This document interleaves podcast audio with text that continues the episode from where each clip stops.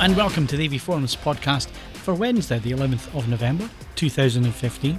And joining me on this edition are Assistant Editor Steve Withers, Space is disease and danger wrapped in darkness and silence. News Editor Mark Hodgkinson, So, what kind of combat training do you have? and Audio Reviewer Ed Selley. Do they still have sandwiches there? Hello, welcome back to the podcast. And uh, before we go any further, we promised this last week, so we'll do it straight away. All these people gave us five star ratings on iTunes. Uh, If you do the same, we will read your name out. Like Steve Baxter, who said, Enjoying the podcast, keep up the good work. Spookter said, It's like listening to mates down the pub, only you never have to buy a round. Steve will relate to that. In summary, it's witty, funny, informative, and useful.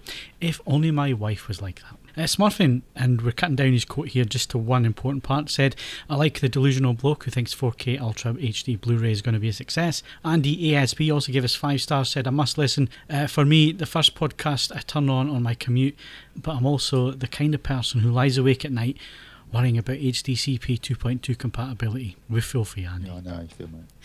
Uh, Disney D29 also gave us five stars and said, Love you guys, we love you back. Uh, Mayo and Kermode take me to work in the morning, and you guys take me home. Thanks from an old listener. And that's it for the time being. Can I just say that I will wait till CES to find out whether I'm delusional about the success of uh, Ultra HD Blu-ray? You're not going to find out then, are you? They'll tell you it's, it's going to be a success, but it doesn't mean it will be. That's very true, Mark. Very true. Nice to see you switched on for once. We uh, we also promised going forward no more Star Wars talk. Well, we lied on that one. because over the weekend, well, on Friday there was a new international trailer launched, and then TV spot turned up on Sunday night. The international trailer, the one that broke covers first of all, was the Japanese trailer. Um, not sure what the text said. I could guess what the text said, but sure it'd be accurate. But new footage in each of these, and I've been following some of the conversation on the forum, Steve, and some people avoiding these trailers like the plague, and I, and I know why they're doing that, but at the same time, I don't think it gives too much away, and there's no I'm spoilers in there. any of them. I'm just, just putting it out there. I think I've seen enough. I'm excited. I don't need to see any more. Obviously, I, I accept for the nature of this podcast, we're possibly going to discuss something, and that's by the by. But I don't need to see any more footage. Oh, I'm Ed, going, should see it. I'm It's, oh, it's, No, it's utterly fantastic. The hairs on the back of your neck. Yeah, I can understand why people don't want to see trailers because modern trailers have a very bad tendency to give away the entire film. These do not. These tease you in the way a trailer should, give you a taster, but I still don't really have any idea what the actual plot is. All I know is it looks bloody good in the trailers. So if you haven't seen the trailers yet, don't worry, watch them, enjoy it, get excited, and then start counting down five weeks to go until we can go and see it. like you're not counting, Steve. In my notes, I am counting down now. We've got an advent calendar. Hey, I will have an advent Oh, calendar know, in about see- three weeks' time. now you see, there, there's a bit of marketing that they forgot about. They could have done I that. bet they haven't. Yeah, but it's not going to count down to the opening of the film, is it? That's true. No, that would be quite good. But- But I guess you could buy an advent calendar and start 24 days before the film opens. Yeah, can you put your cup of tea and saucer down, please? Coffee, actually. So the new bits of footage that we have seen, it kind of just fleshes some of the characters out a little bit. We get to see a little bit more of them, but nothing that could be construed as a spoiler, Steve, because No. you know we we still don't quite know the full story behind Rey. Scavenger, interesting line that she says she's waiting on her family. Yeah, I mean, there's a few clues in there. I think um, if you look at the supercut, which combines all the footage, um, you get you get a rough idea of context for some of the scenes. So there's some stuff of her scavenging on a desert planet. Um, there's a, a, an attack on the desert planet, and then later on, there's obviously some sort of battle going on a, on an icy planet or a snowy place. Just to stop you there. Have you seen the Battlefront trailer for the Battle of is Jakku? No, Mm, interesting, because that that is a little bit spoilerish. So I mean, there's certainly there are characters that we're not not even sort of speaking about Luke Skywalker here, but there are other characters that we know are in the film, other actors we know are in the film, haven't seen them yet at all. So there's lots and lots that still hasn't been shown. They've only teased a bit. uh, And, I'm um, I'm still confused with Finn. What's his story? he's a stormtrooper, isn't he? Well, but is he? I'm pretty sure that he is a, a stormtrooper who's basically gone AWOL by, the- by the looks of it. Or, or he could have been an undercover rebel agent that was. That doesn't tie in with the dialogue though about you know I've been trained all my life for one thing. I've got nothing left to Well, fight well, for. may- maybe he was trained all his life to infiltrate the Empire, and and he got found out. maybe, but um, well, I mean, I, we don't know. That's the great thing, isn't it? We don't know. We'll find out. Exactly, exactly.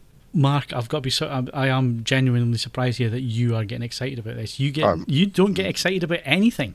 No, this is di- this is different. I feel I do feel like I'm eight years old again. I watched that supercut you put up on uh, Facebook earlier, and, and like as you say, hairs on the back of my neck stood up. I think I'll cry at the movie. I think I will. It, it's incredible, but I have I've reached that point now where I've seen enough. I don't want to see anymore because that was that was nearly five minutes of trailer, wasn't it? And it, you know, the story is. I've not really seen anything major, you know, plot wise, but uh, yeah, that's, that's enough. I'm excited enough. I might watch it one more time, and I'm I'm there. I'm very excited. I mean, the genuine feeling I'm getting from this. By the way, crying at the movies, uh, '97 at the uh, the reissues special edition. The, the I did well up when it came on the big screen because I hadn't seen it since I was a nipper on the big screen until that moment. A bit different Have with you ever Phantom seen Star Wars on the big screen? Uh, the original Star Wars? Yes, 1978, and I On would, the reissue or on the original release? I think it was original release 78. My my my, my granny keeps telling me about how she took me there, and maybe I'm living it through her memory. Maybe I don't have that great a memory about it, but I was definitely there because she worked at the cinema and took me along to it, and it was 1978. And she still Yeah. mentions it to this day. You're 93 year old and she still remembers that. So you've sidetracked me now.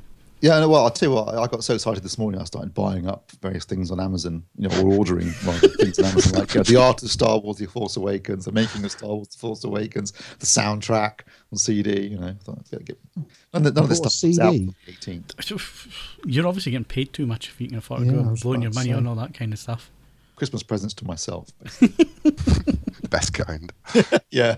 I guess the the only sort of real thing that we can take, and again, this this could be just to divert our attention from where the film actually goes, but it does seem to be very much Rey's story. This one, Yeah. I mean, and that's interesting, isn't it? Because there hasn't really been. uh, I mean, obviously, we've had Princess Leia and um, Princess was it Queen Amidala, Senator Amidala. yeah, the, the only two women in the universe. literally, pretty much the only two women apparently in the entire universe, apart from Aunt Beru. So having a a female lead, if you like, is is different and unusual and- great. I think good news for Star Wars generally because it has been very male dominated up until now. So that would be quite good. But it does look like, so in the way the trailers are being, uh, um, you know, approached, it does give the impression at least that it's very much her story. And obviously, you mentioned it earlier, Phil. Who are her parents? I've got, I think I've got a pretty good idea who they yeah, I be. think everybody's got a Just good looking idea. at it, really. I mean, we said it a couple of weeks ago. I mean, uh, the resemblance between her and a couple of actresses who have played that genetic line. Let's just leave it at that. They look very, very similar. Yeah. And also, like you mentioned it before, but it's got a nice adult tone to it. The footage looks serious. It doesn't look jokey. There's no standing in poo or farting. In Yeah, yeah, like yeah. it's N- none of the none of the childish stuff. And and again, the music. I, I love what they're doing. I mean, the latest on TV spot was Yoda's theme, and it seems to be the Empire Strikes Back uh, soundtrack that they seem to be taking a lot of the stuff for Which for the I've got to say from. is the best of the soundtracks. yeah, yeah, yeah, totally, totally. Yeah, um, so why not use it? But uh, I did actually laugh at last week's podcast. I think it was it either you or Ed Phil that mentioned it to me. But I read the guy's theory about Jar Jar Binks, and uh, I tell you, I'd love it if he turned out to be the big villain behind the scenes in this one. it would, in a strange way, it would almost save the prequels. almost. Yeah. Um, what, what was that one again? I think it was Reddit, wasn't it? So Yeah. yeah, Yeah. So It I'll stick the link in this thread if uh, Yeah, yeah, put it need in the, thread, Ed, because it was it is worth a read. It's not that long, but it, uh, I, I kind of think It's like, not if that had- long, although it does represent a worrying amount of research on yeah, the part yeah, he spent a long human time on it. But you kind of think if that had actually been Lucas's approach, and if he had done what the guy suggests in the second film in, in episode two, it would have been really good. it would have, It would really have been up there with the usual suspects. Let's put it Yeah, that for, way. for a terms change of of characters. mind blown. Yeah, it would have been absolute genius. So uh, it's a real shame he didn't do that. Meesa Keyser Söze.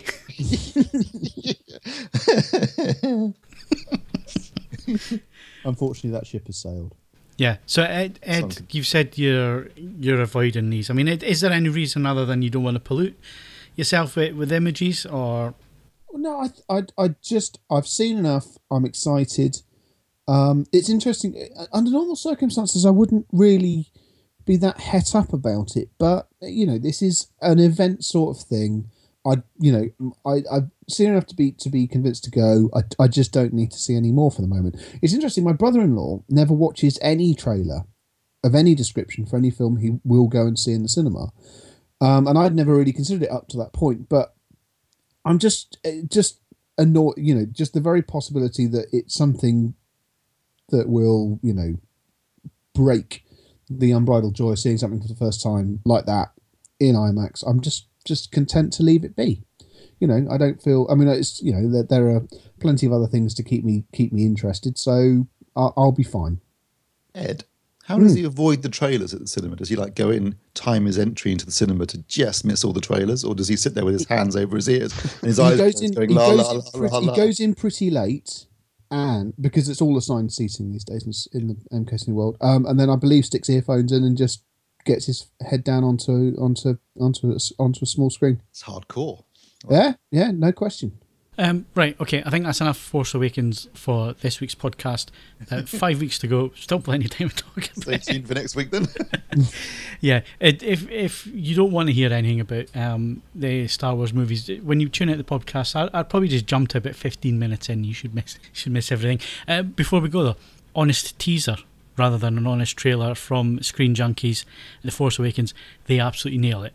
It Yeah, is it's so so funny. So it doesn't give anything away. It's just really really funny. So go We'll and put a watch link that. to that to the thread as well. Yeah, and it's only been released for five days. and It's already got over two million views. Um, it is Yeah, they get proper traffic on YouTube. They really do. Although one and three quarter million of those views is from Phil, so um, and the rest for me. So there you go. I'd, I've lost count how many times I've looked at that supercut and the tra- I've, I've forgotten now what the individual trailers are all like. Very well done, I have to say. The guy whoever did that cut uh, absolutely nails it in terms of creating a really brilliant. It's like five minutes long, and um, it all it runs together really well. It really and it really sells the um, the epic scale of this film. I think, particularly the, the sight of that crash star destroyer in the desert, which looks I'll amazing. stop it now, Steve. It's getting too much.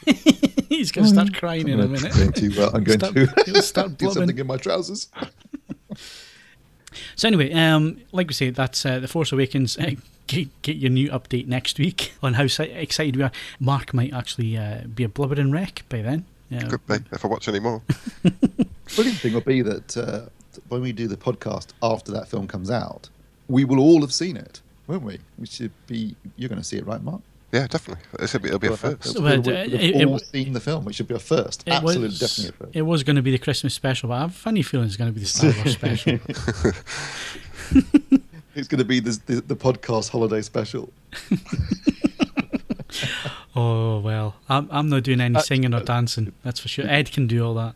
That's Star Wars: The Force Awakens. Um, I'm sure we'll come back to it in the weeks ahead. Uh, moving things on swiftly before Mark bursts into tears. Uh, tell us what we can win and who won. The current competition is for the Lady Killers on Blu-ray, uh, and that's available to all members till the 27th of November.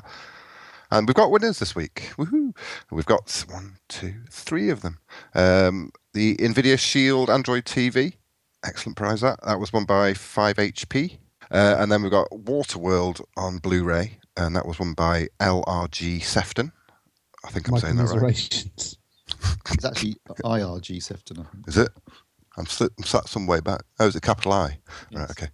Uh, and then Epic on Blu-ray was run by the rather charmingly named Rancid Punk. It was one or rung.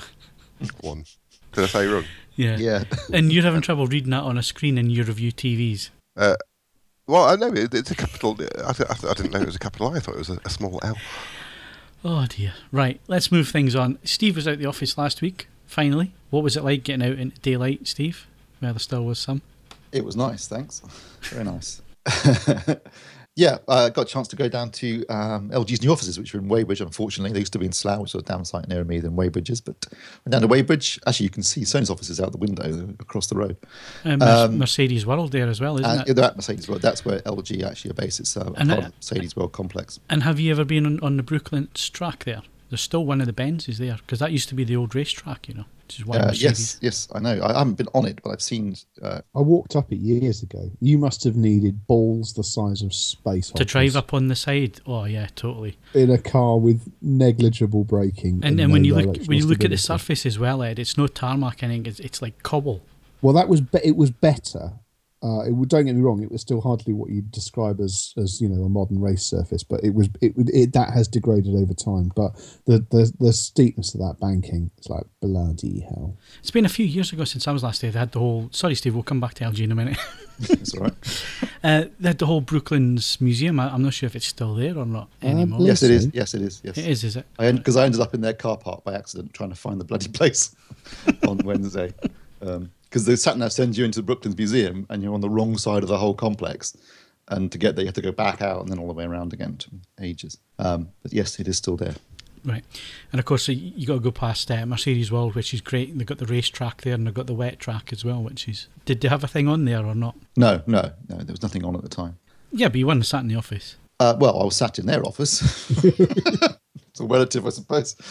Um, yeah, and the reason that we were there, um, uh, it was basically a chance for them to. It was a, a mixture of journos, so some more technical than others. So it was a fairly broad presentation. There was the usual. This is what we've been up to this year. This is how Ultra HD has been doing uh, quite well. Apparently, they think they said they're going to, but not just them, but across all brands, a million Ultra HD 4K TVs sold in the UK this year, which is quite impressive. But they, and they obviously talked about the benefits of OLED. Again, we know that quite well, but for some journalists, um, maybe that was relatively new information. Where it got interesting was from the point of view of their views on uh, specifically HDR.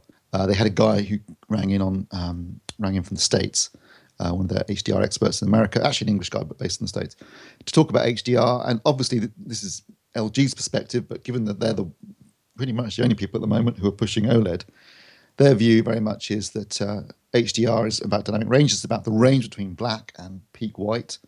Um, and if you've got a, a, a deeper black, a deeper floor to start with, if your blacks are really black, you don't have to go as bright to create the same amount of impact as you would if you don't have such a deep black floor to start with, and you have to go brighter into the highlights. Well, this, So- this is a. This Yeah, is an surely point. would be saying this as saying this as a cynical person, isn't that having read the reviews because at the moment their TVs don't successfully go as bright.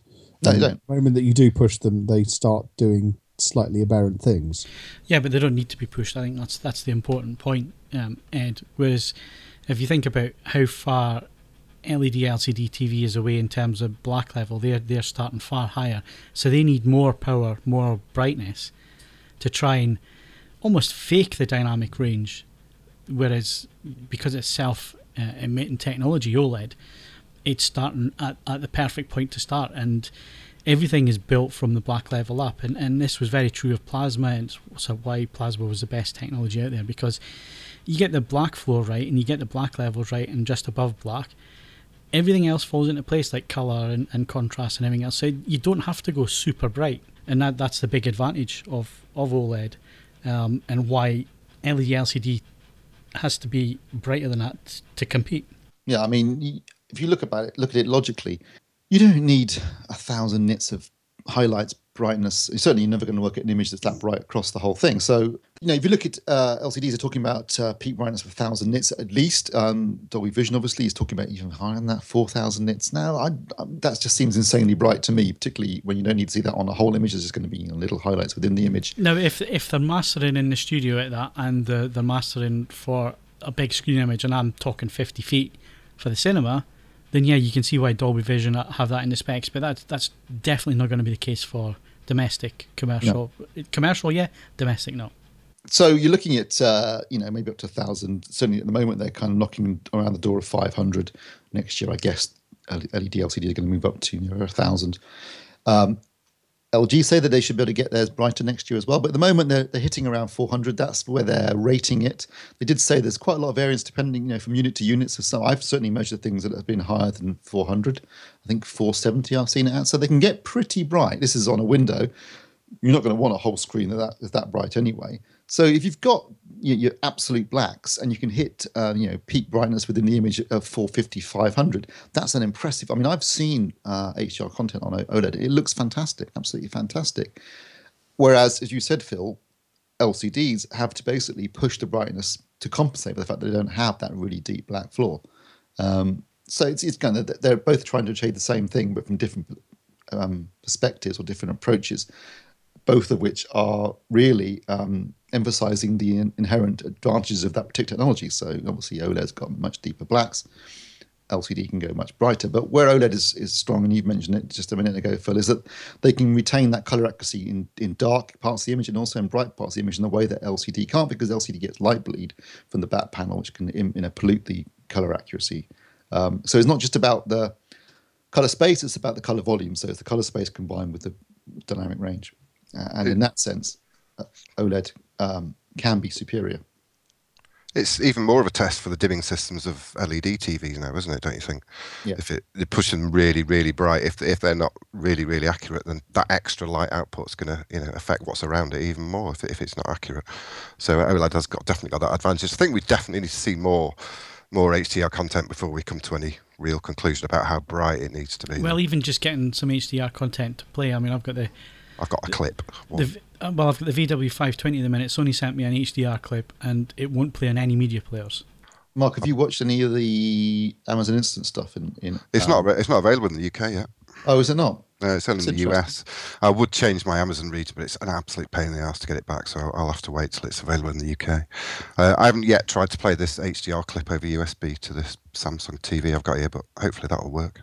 So, well, um, LG were obviously that was kind of their main reason for us being there to talk about HDR um, and talk about what their TVs can do. So they were obviously pushing. I mean, Ed's right. I mean, to a certain extent, yes, as the makers of OLEDs, they're going to push certain aspects of OLED's performance, and that was what they were talking about. You know, don't need to be that bright because you've got the deep blacks, which I kind of agree with personally.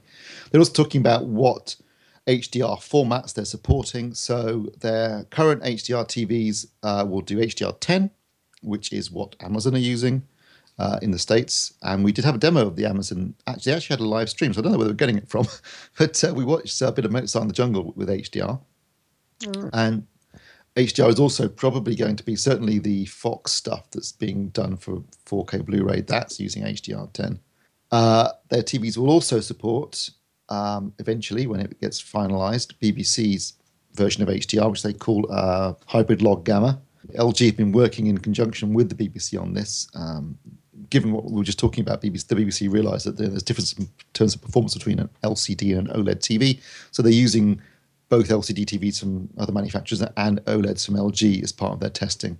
Uh, and the BBC recently did some. Uh, they actually saw some of the footage uh, they were showing it, which was from the America's Cup, which they did in HDR in conjunction with BT Sport uh, earlier this year. So that's happening as well. So those are the two um, formats they're currently supporting or plan to support.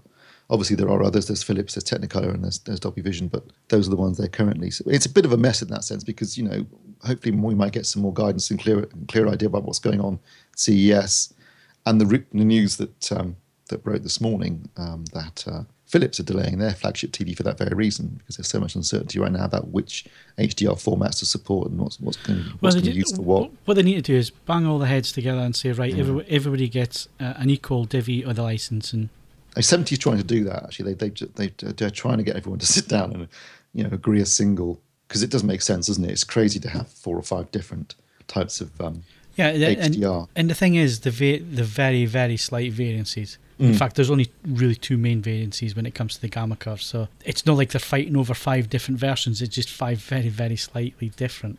Yeah, it, it is a bit silly. Um, maybe they'll. I mean, occasionally the industry does see common sense, and not very often, unfortunately. So um, that was one of the things they're talking about. So they're talking about HDR. Um, they also mentioned color space because uh, that came up in the conversation. Actually, I asked the question, but it was, you know, uh, are they going to make a wider color space? Because at the moment, um, if you look at the current sort of flagship OLED TVs, you know, they've got the great blacks. They're relatively bright, not as bright as an LCD, but still relatively bright. They have 10-bit panels, um, Ultra HD support, um, HDMI 2.0A and HDCP 2.2. So going back to all the things we were talking about last week in terms of what your TV should have. One thing that they're not so good on is their color space. It's about 88% of uh, DCI. So not as wide as as the full uh, color space that we think is going to be used. I know, and then they started talking about Rec 2020 because that came again last week in our in our conversations on the podcast last week. And Rec 2020 is is a standard in many respects, and it's also a, a container, if you like, within which a color space will be mapped. Um, they were talking about the fact that whilst you know, theoretically they could make televisions that could hit 2020. The realization in the industry is that using three single frequencies for the red, green, and blue doesn't look very good. Um, everyone sees colors differently, but you know that that kind of very specific single points um, looks weird to people. And Yeah. in fact, what they really need is uh, a, a much more evenly distributed wavelength across the whole range that cl- closer approximates the D6, D65, which is uh, basically is uh, white in, in midday sunlight in the- Europe. the- Basically, The, easiest way to explain it is you have your triangle for um, your color space, so RGB, it's a triangle. And in the middle of the triangle, or round about the middle of the triangle, is your white point, which is D65. So if you think of the inside point of that D65, and if you go to green, which is at the top, what you do is you draw another triangle with the point on D65 and then the two points going across green. So green's in the middle.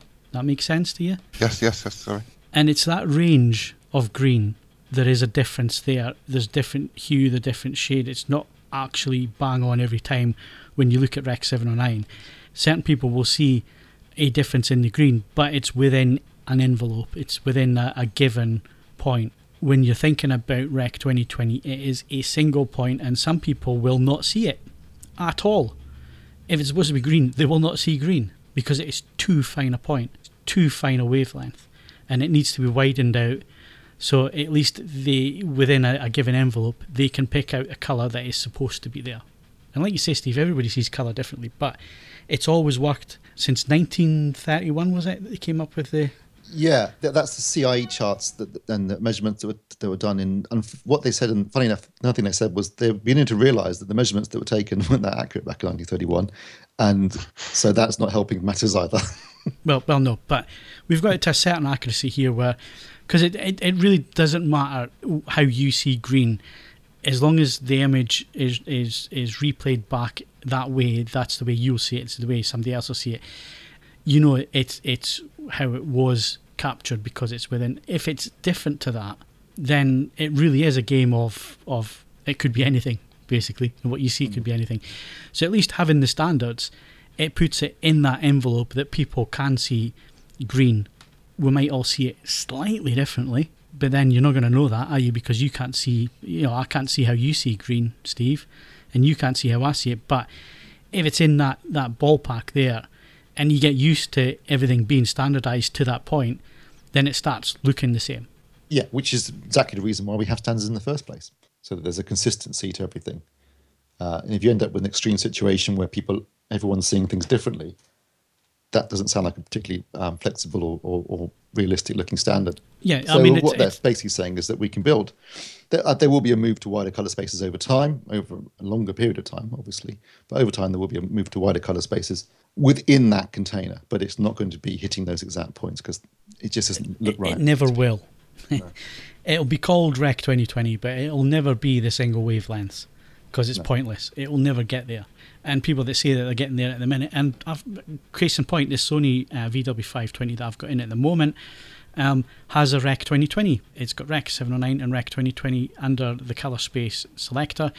You select 2020, and it doesn't even get to DCI in terms of color width. But, What's, but the, what's the point of including that control? but it's called Rec 2020 because within the Rec 2020, they've got their triangle. it's it's a nonsense, and it's been a nonsense from the moment this was all announced. Um, you know, there's people in the industry who straight away said, "Look, this this just won't work. Why are we doing this?" Other people arguing, "Well, if you if you put it wide enough." And we're not talking about the colour gamut here, but if you put your specifications wide enough, you can work within those specifications until you, you get to that point and that, that does you for 10 or 15 or 20 years. So yeah, you can get it from that point of view, but that just confuses the consumer because the consumer says, sees Rec 2020, they go on the internet and they see a triangle at 2020 and they think that that is what they are getting. Uh, and that's what the performance is. And it never will be, not at the single wavelength point. I mean, what, what they've done is they've created a set of standards that effectively encompass every conceivable, you know, technological development over the next 20, 30 years. So we're talking about within that standard is also higher frame rates and uh, 8K and all sorts of things. Um, it's, there's a, basically they're just covering their bases, weren't they? Well, and well trying to think of everything they throw exactly. in there. this is a backside coverer, if ever there was one, because they can just say, well, it is Rec 2020, and it could be DCI, but it's within the 2020 container, so they're going to call it 2020. Well, that makes no sense whatsoever, because it could be anything then. Oh, it's it's within the 2020 container, so we're, we're technically telling you the truth. Uh, so yeah, it was it was an interesting day, uh, or interesting morning rather, at um, at, at um, LG, you know, you've got an idea of um, where they are currently in terms of OLED, where they're where they're hoping to go next year in terms of. Um, obviously, we'll see their new OLED um, models at CES. They'll be um, announced there, and then obviously they'll hit the street. I guess minimum March April time. I did mention I talked to them about um, some of the issues that, particularly the vignetting. They're aware of it. They're working on it. Um, you know, the, each iteration, hopefully, they said will improve. So you know, they're aware of some of these issues, and they are working on on, on fixes if they can. Um, some might just be limitations to the technology, but if, if they can, and certainly, um, obviously, Panasonic can prove that it is possible to get rid of it, depending on how you drive yeah, yeah, car. but look at the price difference. You know? Yeah. Um, yeah. And, and you're going to put up with it to save three grand. Well, yeah, Yeah. I'll, I'll put up with it to save three grand. They um they did mention. I asked them about the the big price reductions that were announced for the US. They said there's not going to be reflected in the UK necessarily directly because it's a different market, but Totally. there will be a lot of um you know, a lot of um, deals being done through certain retailers, and I know that some people have already reported some in Curry's um, in, in the last week. So you, you know, you're going to be able to pick up some pretty good deals because we've got. They also mentioned that there's two uh, sales peaks now between now and the end of the year. There's Black Friday towards the end of this month, and then obviously Christmas as well. Um, and you'll see lots of deals being done going into that period. So you should get some quite nice bargains for, if you want to buy an OLED TV this year. Okay, so so that's uh, the article. It's up on the homepage at the minute. Yep. I'm going to stop Steve there before he does the whole thing, so you don't need to go and read it. Go and read it because we haven't covered everything here, although we have been talking for 20 odd minutes. Um, it is interesting to get LG's point of view on the market. Um, and interestingly enough, they've gone to Hollywood for the HDR side of things as well, Steve, uh, which is exactly the uh, the way that uh, Panasonic have been uh, Yeah. approaching the whole thing with, with Mike Soa from Technicolor. So interesting. Where did this guy work? He actually works for LG. He works um, in Silicon Valley. He, he oh, but the same as uh, uh, Dr. Um, yes, um, Dr. Nandhu. uh, so, like I mentioned, uh, VW520 got that in for review at the moment. Uh, new 4K projector from uh, Sony. Say new, um, it's the 500 and they've added HDR support and done some tweaks to the Gamma so it can support HDR. That's where I am at the moment, Steve. Looking at it, I can't see anything else that is different from the 500. And certainly in performance terms, I don't think there's anything there. I mean, I saw 500 a long time ago. I don't have one side by side, but you had a, a long look at the 500. And looking at the 520, it looks like they've added HDR. And we saw it at, um, at IFA in a demo, and that's what they were pushing. So that looks like, and like I say, it, it doesn't have wider color gamut. It can't even hit 709 um, in the 709 mode. You're going to have to use the CMS. I've only done so much in terms of calibrating so far. Haven't even approached color yet because I'm having real issues with gamma. Uh, for some strange reason, it wants to do an S curve where it goes from 2.2 at the lowest point, and then between sort of 20 and 80 IRE, it wants to be at 2.6, and then it comes back down and actually goes under 2.2 at the high end. So, like an S curve, basically can't do anything about it, which is really quite frustrating at the minute. You know, if you look at if you have a 500 at the moment and you're looking at this as an upgrade, just be aware that from what I can tell, um, and certainly from the tests and everything else, it looks like the only update really is HDR support. That's certainly the impression I got from reading the specs and seeing the demo we had at uh, IFA. So it's a bit brighter, basically, isn't it? And it's got HDR support. Yeah, and I've, I've got it side by side with uh, with the X700, um, the JVC, which is resident in the room for the time being. It's, it's still our reference point at the moment, and um, got to say, not a lot to pick between them. Even with the even with the E shift and playing a 4K signal through through both projectors, um, the Sony's maybe just a tiny bit more detailed because it's the native 4K machine, but you'd be hard pushed, I think, in a blind test. You know, if you're sitting at normal viewing distance, um, which is what I was up up by the projector, so I could switch between the two of them. I just held things in front of the lens so I could swap backwards and forwards. So I was actually almost at the back of the room from the screen, and from that distance, you couldn't have really tell any major difference. There was more differences in terms of the JVC was calibrated and the Sony wasn't calibrated, and it looked a little bit better. And there was a little bit more in terms of black level on the JVC than the Sony. But I've got to say, the Sony. I hear people writing on the forums, and again, maybe it's expectation level that, saying that the blacks are really bad on the Sony. No, they're not. They're within a smidge of the JVC, to be honest. The JVC goes a little bit, a little bit darker and has a little bit more shadow detail compared to the Sony, which tends to clip a little bit. No matter how you set it, set it up, it does that. But in terms of black levels, you know, if somebody gave me one, I'd be quite happy. And that's not that's just native without using the dynamic iris. That's it? without it's really noticeable on the uh, on the Sony. Um, in the, in the full mode it's really noticeable. In the limited mode, not so much, but you can still see it moving on certain fade to blacks and, and, and so on. Would I personally use it? No, I wouldn't. I'd have it switched off and use the manual iris, which is what I do on the JVC. Mm. Um, I use the manual iris because it already has a fantastic, like we were talking about OLED, it already has a fantastic black floor. Um, so anything on top of that, just the dynamic range is just so much better. It'll be interesting once I get this Sony calibrated up and get the review written and so. But you know, it's still retailing for about eight thousand pounds, is it? Yeah. Uh, compared to where the JVCs are going to be this year, I think the middle model in the JVCs, which is the 7000, is going to be about five grand. So there is quite a price difference now. Whereas with the X700, I think that was seven grand, wasn't it? So there was only it about was similar, yeah. So it was more similar. It was about 1300 quid's worth of difference. And and when you're at that point, you probably say, well, yeah, future proof, go with a 4K. But actually, this time around, we've started to see the JVCs. We're waiting on production models. We could have had a pre pro to look at. Didn't want to see it. I want to see the finished retail thing. So it's going to be the end of the month before we can see that. So sadly, we're not going to be able to put the, the two of them together. But from what we've seen with the JVC, Steve, compared to the 520, the 520 is, is an update to add HDR in. Um, the JVCs are going to have HDR from the bottom model up, which is quite a difference. You know, so not the £8,000 start point that the Sony's are. So you're going to have wider color gamut as well. We've yet to measure it and so on. It, it might just be the same as Sony and be a little bit a little bit off um, seven or nine. But yeah, it, it's not as clear cut as as we discussed last last week on the podcast. It's not as clear cut to say go with the Sony for the 4K future proofing because actually there's not that great deal of difference between eShift and, and native 4K from a proper viewing distance, and that's on a 110 inch screen. Two differences that you're going to notice in terms of black levels, in terms of wider color gamut, in terms of HDR support. So it's not clear cut. It isn't. Uh, I mean, we've been saying that I think uh, for some time now, and and the industry has realised that it's not just about more pixels. As I like to say, it's not about more pixels; it's about better pixels. And, and or, or as a marketing man would say, clever pixels. um, and looking at the just looking at the specs, I think the the specifications, aside from the lack of native 4K resolution on the panels themselves, I think the specifications on the JVCs look better. So we'll be we'll be very interested to yeah, see what yeah. you think when you do get the X7000 in. I'm not going to be drawn on it, Steve. You can say what you like based on the specs, but I'm not going to be drawn on it until I've seen them.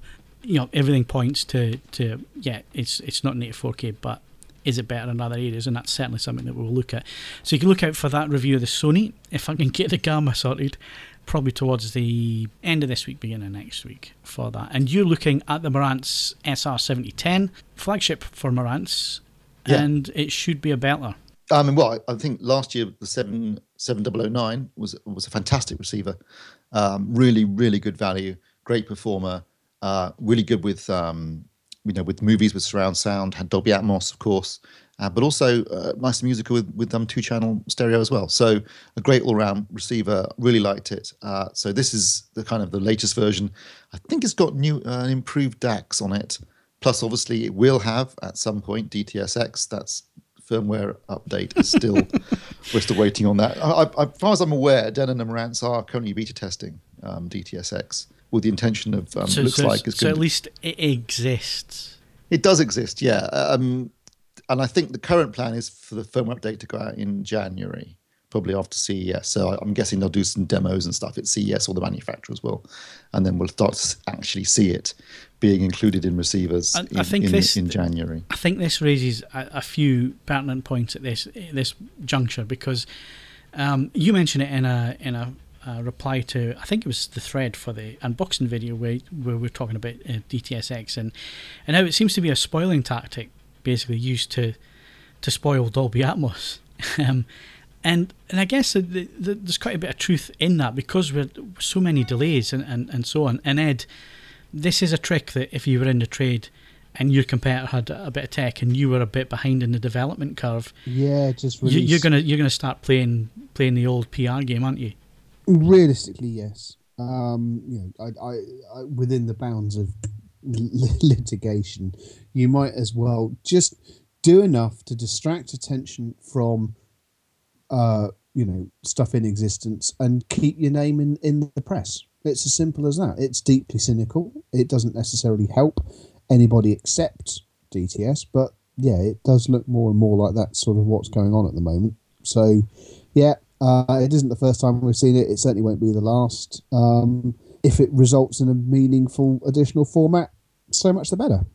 It could backfire, and I think as time goes on, Steve, it looks more and more. Man, it you know, people start to read through it, don't they? And and they start to look at the bigger picture and say, well, hang on, you know, is this going to come? Is this even going to be worthwhile when it does come to market? Yeah, I mean, I've heard a few things behind the scenes, um, and I think it'll be interesting when it finally does turn up uh, in a in a real form. Uh, how it's actually implemented by the uh, by the AV manufacturers in particular, and um, and the speaker configuration is going to be interesting because that's something that if you actually re- read their uh, announcement back in April when they were promising you know receivers by the summer, um, there's no detail in there at all. Really, it's all complete smoke and mirrors. Uh, you know, there's nothing specific about speaker layout or anything like that. Um, it, it, it was yeah, it smacked of stalling tactics and spoiling tactics on their part, to be honest. And I think that's what they've been doing for the last year because they, they were first talking about it this time last year. Then they had a, a demo at CES where there was no information again. Um, even by April, no real information, nothing concrete. Um, and now we're in November and we still haven't actually heard it um, actually in a, in a real product. Uh, and now we're looking at probably January, maybe later. So there's been a bit of that going on, I think. Um, and and I think from the point of view of the consumer, that's that's a bit annoying because people may be holding off buying a receiver, thinking, "Oh, well, I want both," you know, and I want this and that. It's it'd be interesting to see. Hopefully, we'll get some demos of real, actual working receivers in in January at, at CES, and we'll be able to hear them in action. But you know, as I said in that post, in the meantime, I've got nearly thirty Atmos discs and I've got one DTSX disc. There you go. Maybe maybe things have moved on and that's the end of it now. But I know they're trying to, in the industry, they're trying to get um, a more open source approach so that people can just do the mix how they want. And whether it's used you know, later on, they use Atmos or DTSX or even Auro, which apparently is moving to uh, an object based platform for that very reason, Phil. That, that's what they want, something more open source and just you, you do your mix how you want, and then which platform you ultimately use is irrelevant which I guess would be good for, for, consumers if we can just get one. You know, we don't, I don't really care if there's three different platforms as long as the speaker configuration is the same. Yeah, well, I mean, you know, since the days of ProLogic, the way it's worked is is in a 5.1 or a 7.1 configuration. So if they can come to a standard configuration where you place the speakers, then you can have any flavor you like of yeah, immersive and audio. if I had to hazard a guess, I'd say it's going to be a 7.1.4 kind of figure, configuration. Yeah. Makes sense, doesn't it? Yep. So wrapping up on the first look of the Marantz, um, is it promising? Is it is it performing yes, the way no, you it's think? great. I really like it. It's uh, it sounds fantastic. It's uh, it's a really good receiver. It's, but, but yeah, it's kind of an iteration on, on last year's model, more of the same in, in many respects. But uh, it's got plenty of future proofing in there in terms of the connections, uh, uh, and it's, it performs well. It's, it's I really like Marantz's. I think they're lovely receivers, and this is another cracker from the company. I think. I've just realised we've got nine for Ed to talk about. I'm all right. I'm uh, I'm mentally spending tomorrow's Euro jackpot. Don't worry about me. You're sitting there spending 80 million as well, so man. Yeah. so one of the uh, original seven Porsche 356 Carrera Speedsters for sale at the moment. They want one and a half million dollars for it, which is a bit high on the outside, but with 80 million. yeah, you see, that, that's the thing, you know, 80 million. And he, he starts saying, oh, 1.5 million. Ah, that's nine. That, I'll tell you what, that it- 80 million wouldn't last very long with you, would it, Ed? You'd have spent it. well, with a except I'd, I'd end up with a lot, on- a lot of, uh, generally speaking, assets which which either don't appreciate or actively appreciate. So yeah, I'd be cash rich, cash poor and asset rich, shall we say? You know, and I'd probably have some storage issues, but you know, Well, no, not not fair 80 enough. million quid. You wouldn't. You just buy a bigger garage. It'd be a lot of fun trying to spend 80 million, though, wouldn't it? The, the old It Brewster's, depends. If you had to do Brewster's Millions Brewster's type Million thing. style, I, I, it must be said that film is well overdue a remake. If we're going to disappear off on a tangent here, of- all the stuff that's being dragged up from the 80s to be remade, Brewster's Millions would be absolutely ideal. I mean, obviously, you'd need to act with inflation and make sure I had to spend. They'd realistically have to To, spend. to, to be honest, Ed, I think it, I think it was a film of its time, and I think it's best left as it was, Well, I mean, I, I know obviously it. it, it, the two lead actors do have the advantage of not having to be called back on account of being dead. But yeah, we'll, we'll see. Yeah, and, and of course there was a whole political correctness thing hadn't come in either. So you know there are a lot of gags which are pretty close to the mark, but you forgive that because of the time period it was made in. Yeah, I suppose. But um, yeah. Anyway, so don't worry about me. I'm I'm, I'm mentally buying Porsches. I'm good.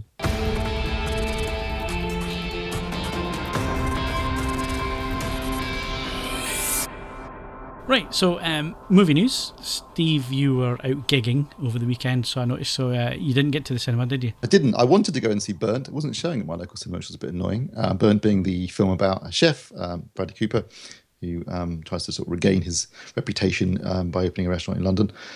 Uh, I was going to go and see Kill Your Friends, but Sharina thought it wasn't very good and eventually didn't bother going because, as she said, I was quite busy anyway. And um, the other film that opened up and was reviewed last week was Brooklyn, uh, Wait, now- which looks quite nice too. Kill Your Friends, is that based on American Psycho? No, it's based well. It's similar to American Psycho. It's based on a book called Kill Your Friends. Um, basically about an A and R man in the late nineties Britpop explosion, who um, will f- resort to anything to get to the top, including killing his friends. Oh, um, so yes, it's it's got a, da- a dash of American Psycho about it, certainly. Although apparently Nicholas Hoult is excellent playing the lead character. Okay. He's also called Stephen. funny enough.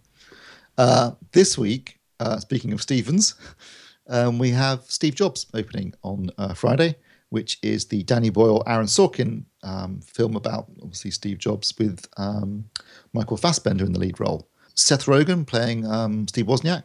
There's a lot of Steves around today, and um, and uh, also who else is in it? Um, Kate Winslet. Now, whilst Michael Fassbender does not look much like Steve Jobs, it has to be said, as opposed to Ashton Kutcher, who actually really did look a bit like him in, in the film Jobs. Danny Boyle said, you know, I'm not interested in you doing an impression, I just want you to give a performance.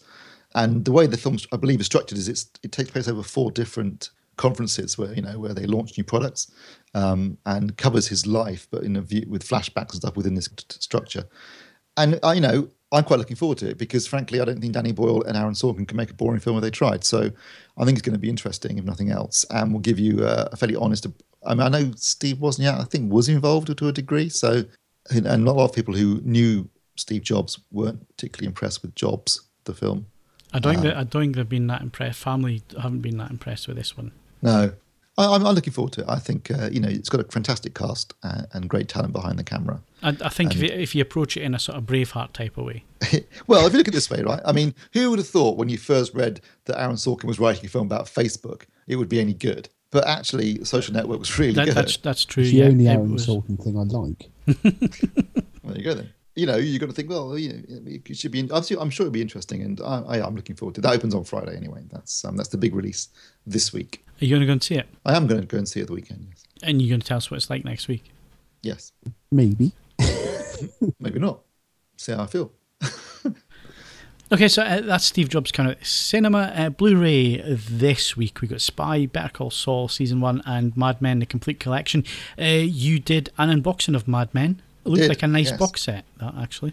It is a very nice box set. It's um, you know, anyone who's familiar with Mad Men will know that it's you know a very tastefully made series with a real '60s vibe to it, and the box set reflects that in terms of its graphic, in terms of its contents. It's uh, it's got some nice little um, little mementos, if you like, of the series within it, and it's got every single episode, all 92 episodes, uh, ton, hours and hours of extras, uh, including a whole extra disc of extras as well.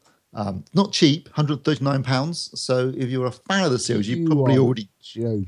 you've probably already got a lot of it, so it's a big call to buy it. But if you haven't bought any of, of Mad Men up till now, and this is what you've been waiting for, then you won't be disappointed. And the, really- the the thing is, you're gonna have to buy it now because unlike the Bond box set and the Battlestar Galactica, which were approaching hundred pounds a, a, box as well, I think Battlestar Galactica was even over that.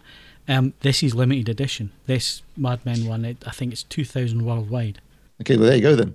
Tell you one thing. If uh, I don't know, I mean, I quite like Mad Men, but if you haven't seen it, um, it was shot on 35 mil, um, so it looks spectacular on disc. Really gorgeous. Um, for that reason alone, it's worth getting on Blu-ray. I know you can watch the series on you know Netflix or something like that, but it, it, it is one of those series that's worth a bit like Game of Thrones. You know, it's worth buying on disc because the production values are there on screen and it looks gorgeous. And um, you know, it's, it's it, by shooting it on film, it reflects the fact it's set during the 1960s. But you know, it's, it's, it's set in the advertising industry in, in Madison Avenue in New York, and you know, the, the cast look gorgeous and the, the sets look cool. Everything about it looks gorgeous and, and it's beautifully shot. So it's well worth getting for that reason alone. And if you And can watch more than a couple of episodes and not really, really, really want a cigarette, you're doing better. Ed, Ed, Ed, Ed, Ed, it is so funny that you say that. But the whole reason I did not get into this was I was trying to give up smoking, and that I was- don't, well, that- I mean, I've never been, I, I've, I've never regularly smoked in my entire life, but I've, after about three episodes, I've, I found, found myself, you know, you're going out for a lucky strike. well, that wasn't so much of a problem. That, thankfully, there's none in the house. Oh, although there's plenty of scotch. I mean, that was the other. The other Yeah, thing. drinking and smoking are done an awful lot in this series. Yeah, but but then again, it was the sixties. I mean, Christ, when I started working in factories and stuff, it was the done thing. You, you, you sat at your station and you smoked, or or you were working and you were smoking, and I was talking about that with a friend. It's funny, isn't it, how things change and how quickly you get used to it. The idea now of going into a pub where people were smoking, in, in it being full of smoke, and you coming out stinking of fags, even if you weren't having a cigarette yourself, just seems ridiculous now. The idea of smoking Yeah. at dinner table in restaurants, outrage. The idea of people smoking at work, like you said, Phil, just now you, you just think that's that's crazy. No one would ever do that. But Yeah. there was a time when that was the norm. yeah. When when I was a when I was a teenager and and um, my first couple of jobs were in factories and stuff, and yeah, it was a done thing. You didn't even bat an eyelid. People smoking next to you, and like you say, the pubs and clubs and nightclubs. I used to work in nightclubs on it. uh, You know, and you didn't need the smoke machine, you know, for for the, for the lighting and stuff because it was there was that haze. And I remember, you know, you would you would take your record boxes out and put them in the car, and the stink of stale beer and, and cigarettes. It's unbelievable. yeah, yeah, I must have. Although that said, I mean, I don't know about you. I remember when the smoking ban came in, and it's like, mm, yeah, we can go out and it will, you know, be a much, uh, you know, we won't stink of cigarette smoke. All it demonstrated was how bad most of these venues smell anyway when they weren't full of cigarette smoke.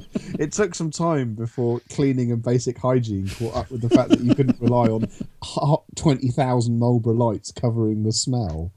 Anyway, ah, Well, the 60s. Don't you miss them? I don't remember the sixties. I wasn't born until seventy four, so there you go. anyway, Better Call Saul's the other That's one. That's what I was thinking. If you were born in 74, you must have been bloody young when they took you to see Star Wars. In 70, you only been four. Yeah, that's what I mean. But my gran still tells me all about it. I think she got a lot out of it as well. Yeah, I think you were just an excuse so she can go and see Star Wars. Pro- probably. And I'm probably living those memories through just being told that I was there.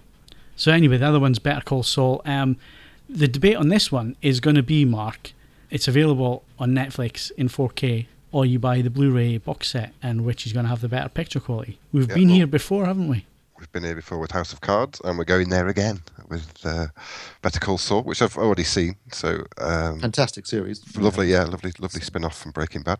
Um, yeah, so I'm going to probably spend an awful lot of time coming to the conclusion there's only a tiny amount of difference. I'm guessing.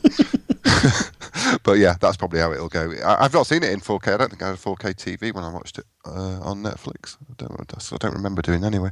So um, I'm getting the discs sent over, and I have got 4K TV here at the minute. So I shall be doing some comparisons back to back.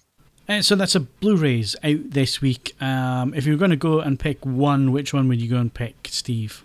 Um, I'd probably pick up uh, Spy because I haven't seen it. Um, and I've seen the other two. All right, okay. My, my decision process was also because it would be considerably cheaper than the other two, particularly Mad Men. Yeah, and you can watch Better Call Saul on Netflix. Netflix. So there you go. And you watch lots of other things, including a brand new documentary for Back to the Future, which I noticed was there yesterday, and I sat and watched it all an hour and a half.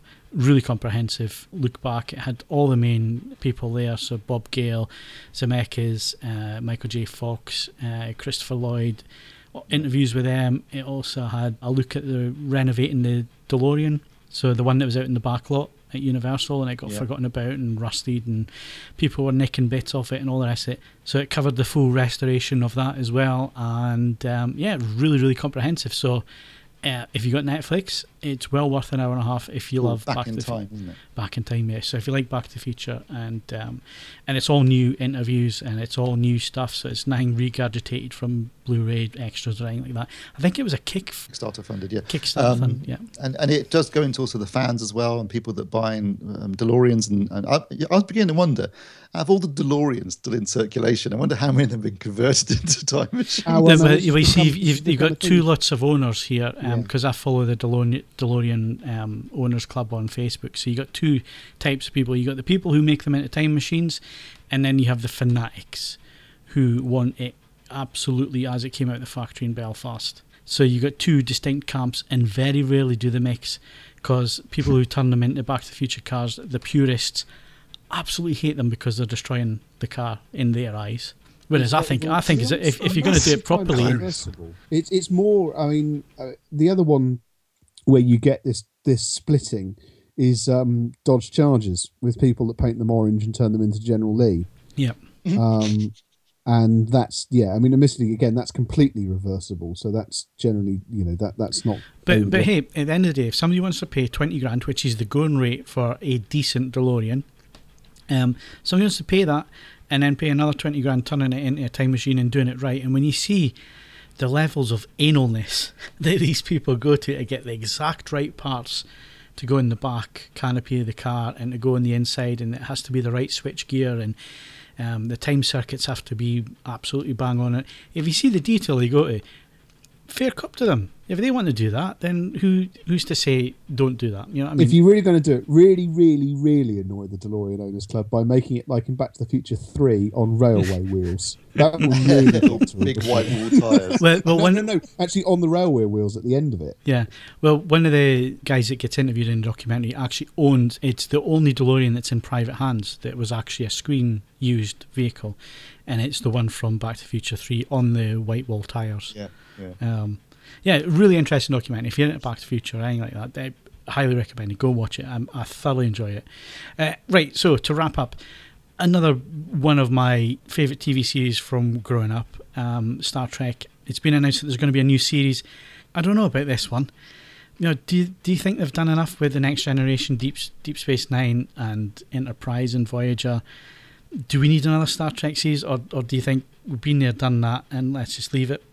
No, I think there's scope for another one. The the the argument, and it's been ongoing in the thread on the forums, is is this going to be in the reboot universe, or does it follow on from Deep Space Nine? Uh, does it try and do something completely different? Um, they they there's a lot of pros and cons to any of those choices, but they have to make that decision and really stick it. Whatever they do, any of those situations does not preclude it being a very watchable TV series, but they have to make a clear decision and and and and really live live with it. That's that's the interesting one. I, I will wait with bated breath to see where it's going to be set. I think that's going to be absolutely key to my my enjoyment of it. I mean, I just, I mean, I'm going to put my cards on the table. I thought that Enterprise was absolute chud from start to finish. Half No. the problem was I honestly couldn't have cared less if they had been blown to atoms in the third or fourth episode. they were just. I, I I had, can't even say it. I can't even say I watched it because when they when they cast what's his face Scott is it Scott Beluga or what Bakula- Bakula. Um, you know, to me that's quantum leap. You know what I mean? I, I could I could not, and and it's it's that whole thing about being um, in the same role for such a such a long time that you're typecast into that that role, and people can't think of you any, anything else, and that was the the problem with him. Um, plus, it was at a time where I was I was a bit Star Trek fed up. I'd, I'd had enough Star Trek by that point, and um, I don't think it came along at the right time. I think it was uh, it, it felt a bit forced, to be honest. It was a it was a brave thing to do, but um, you know, I, I I just don't think it pulled it off at all, and I, I had no been a big interest in enough it. gap now. I mean, I know there's Possibly. been films, but, but in terms of television, there's been a reasonable gap between Enterprise, which you're right wasn't well received and got cancelled after only three seasons, I think it was. You know, 27 January 2017. That's it's a decent enough gap. You could do something, and, and it, like Ed said, there's lots of potential there to do something interesting. And I think a lot of Star Trek fans, fans of the series, um, and to a certain extent the original cast films, doesn't they don't really like the the movies, the current rebooted movies, uh, and I can understand why because they're not. They, I mean, let's be honest. J.J. Abrams directed the first two, and he, by his own admission, wasn't even a Star Trek fan. He, he prefers Star Wars. He's don't. He's currently just done his dream gig, but he made the Star Trek films like he was directing Star Wars films. I mean, they were very much more frenetic than any Star Trek film But or series had ever been before. See, I enjoyed that because I think the, the problem was the next generation, and Deep Space Nine was a bit better in terms of the drama, but certainly the next generation, it just got so um, full of morality tales, and and it was the same types Star of Trek, though, yeah, Yes, no, but, always- yeah, but it was too much. It was just it was. It became relentless in the end, and I think that's what it was like. Do something different. Let's have, let's have a bit of controversy. Let's have a bit of action, and it- and it just got too. I don't want to say, but it got too up its own. Well, there are honest. a couple of things outside of the world of Star Trek. There's a couple of things that have happened in television since, well, since Enterprise and certainly since Deep Space Nine and all the rest of it. Um, if we take just little things like Game of Thrones and the whole construct of a character shield being absolutely irrelevant, and um, much more. Uh, and I mean, also the abandoning almost completely of episodic um, TV drama. I mean, most of it is now season arc sort of stuff. Uh, I think if these sort of things are applied intelligently to the Star Trek universe, it, it's perfectly redeemable. But Star Trek has all, always, uh, you know, has also always been a reflection of um, the concerns of humanity at the time that each given series is being made. Uh, so it's also going to be a case of working out, you know, uh, if we can avoid the sort of overt homeland in space sort of stage as well. Not to say that Homeland isn't excellent, but it is. But it, it it's casting a long shadow on a lot of other stuff at the moment. If we can, if it can intelligently pick from what has been going on in the world of television since they were last making stuff, and, and apply it to a consistent and well thought out universe, there's no reason why it couldn't be excellent. Also, uh, without meaning to sound in any way jingoistic, it needs a significant quantity of British actors. Otherwise, it doesn't work. What every US show these days it seems to have nothing but British actors in it anyway. But Patrick's, I mean, I take on board, Phil, what you were saying about Next Generation, but Patrick Stewart bloody made that series. Taking, I mean, I know he was play, notionally playing a Frenchman, but the whole thing was Nelson was Shakespearean and, Nel, and influences of Shakespeare and influences of captains of the Napoleonic era, and it was bloody excellent. I, I just think it overstayed its welcome. Well, Uh, most uh, successful you know, I- things I do. can- we I don't, can we don't need to pick out next gen for that. I, I can dip back into it now, now and enjoy it for what it was. And and sometimes you watch it, you think, oh, how hokey is that? You know, um, but you know, growing up on the stuff, you kind of forgive it. Uh, what I'd like to see is certainly something along the lines of, like you say, Game of Thrones, or um, how they handle Battlestar Galactica, when it's well, more when it's more about the to characters. considered and taken. I mean, the other thing is that any any re- representation of combat in space, if even if they don't use the rebooted universe, if they don't at least take a bloody long look at the first ten minutes of the first film as to just how visceral combat in space can be portrayed, then they, they're that that's just a massive opportunity lost. I'm sure it's expensive in CGI terms, but you don't need to do it that often. The simple premise of it, just you know, not you know, firing little little girly man Christmas lights at one another and rocking backwards and forwards on a set. It has to have a real crunch to it, and it's it's easier to do that than at any time prior to these series being made, and they have Yeah. to take advantage of that. And and I guess Steve, it's been away long enough that we are actually into the next generation coming to this, so it has to appeal to a whole new audience as well. Oh yeah, That's true. That's true. Yeah. I mean, thanks for making me feel old, uh, Phil. I think I think you're right though, Phil. I think um, I think Battlestar Galactica in particular has set the bar very high in terms of what can be done with a space set sci-fi series in terms of uh, characters, storylines, addressing current. I mean, Star Trek, the original series, you know, did address. You know, it it was very much a product of its time, the late '60s. That kind of sense of hope that was very much prevalent uh, until one of the reasons, I guess, maybe why it got uh, canned in '69 was because things were, that hope was beginning to evaporate. But I think if they can create a series that uh, can draw on that original inspiration, but still reflect modern times, um, and bring into it the kind of realism or the like you were talking about space battles. I mean, you know, on, Battlestar Galactica, their um, their space battles were really good. I mean, they were shot like gun camera footage, weren't they? And they, and they, and they I mean, they only had a TV budget. Well, they managed well, to make the the- effects look really good in it. The underlying thing there as well was was this whole religious war, which was Mm. it was never discussed openly, but very much based on the whole thing that was happening uh, with, Oh, yeah. I mean, Christianity and Islam and so on. Was- yeah. all science fiction, regardless of when it, you know what it is, all science fiction reflects the time it's made in and not Yes, about. It's not about the future. So I, it would be interesting to see what they do do with the new Star Trek series. Um, I'm I kind of. I, I think it, it, I'd like it to be set in the current rebooted universe, but obviously not involve any of the rebooted crew. Have something completely different and new, but within Starfleet would be great. Um, but there's masses of potential. Um, and with modern TV production values and effects and things they can do on television budgets these days, uh, it could look great. You know, um, Because let's be honest, the uh, original series, w- w- fun as it was, uh, budget wise and effects wise, was, was wanting a lot of the time. But um, Well, I mean, the thing that kicked Deep, Deep Space Nine up a notch was when they moved from model-based portrayal to early CGI. CGI, yeah. It was like, yeah, all of a sudden we can blow shit up. Let's be honest about this. It just, just became a, a massively more practical thing to do on an episodic basis, and just taking further advantage of that. As I say, I mean, you know, it that if they don't take much else from the film, those the sequences of just what happens when you start ripping stuff open in a vacuum. You need to make more use of that because it's just visually brutal stuff. Well, so I mean, to drag about, I'm I'm guardedly optimistic. There's plenty. I mean, don't get me wrong. Plenty of other things on if it doesn't work, but if it does, I'll give it a fair crack of the whip, and yeah, we'll see what happens. I mean, MasterChef the Professionals kicks off tomorrow night. I'm a happy, happy bunny. Bloody love that, especially when it's the heats.